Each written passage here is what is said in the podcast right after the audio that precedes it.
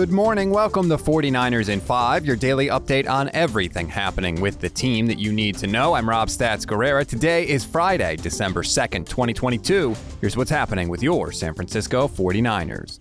First, the injury report, and the news is good. Spencer Burford, Christian McCaffrey, Charles Omenihu, and Arik Armstead all returned to practice yesterday, though they were all limited. Even better news Arik Armstead told the media he is playing for the Niners, which is good because he has not gotten into a game since week four. Unfortunately, however, Elijah Mitchell and Deebo Samuel did not participate.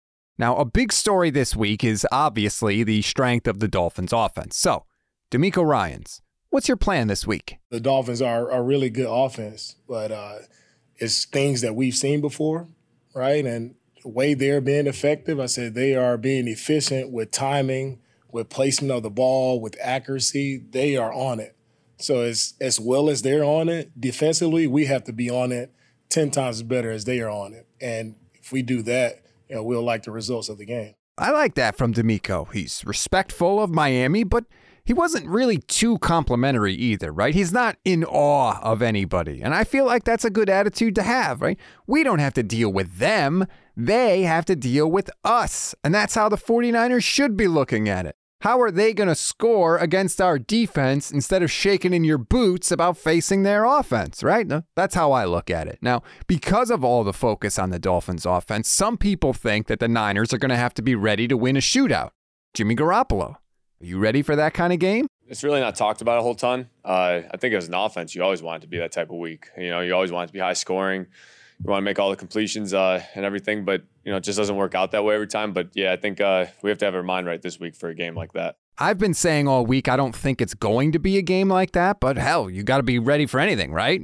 Speaking of that, there's actually a 70% chance of rain for Sunday. Jimmy, how's that going to affect things? Elements are what they are wind, rain, snow, whatever it is. We've played in just about everything this year in practice. So I think we're ready for the game. Uh, practiced out there and today it didn't, didn't seem too crazy, but we'll uh, we'll deal with whatever's dealt to us. I actually think the rain will help the Niners defense a little bit. Like nothing crazy, but it might make those receivers just a little slower. And when you have the slower guys, every little bit helps, right?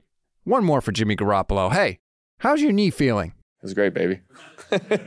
no, it's uh, it's coming along. Yeah, feel uh, feel pretty good with it. To be fair, they put it on a tee for him, but he hit it out of the park, right? Good job, Jimmy.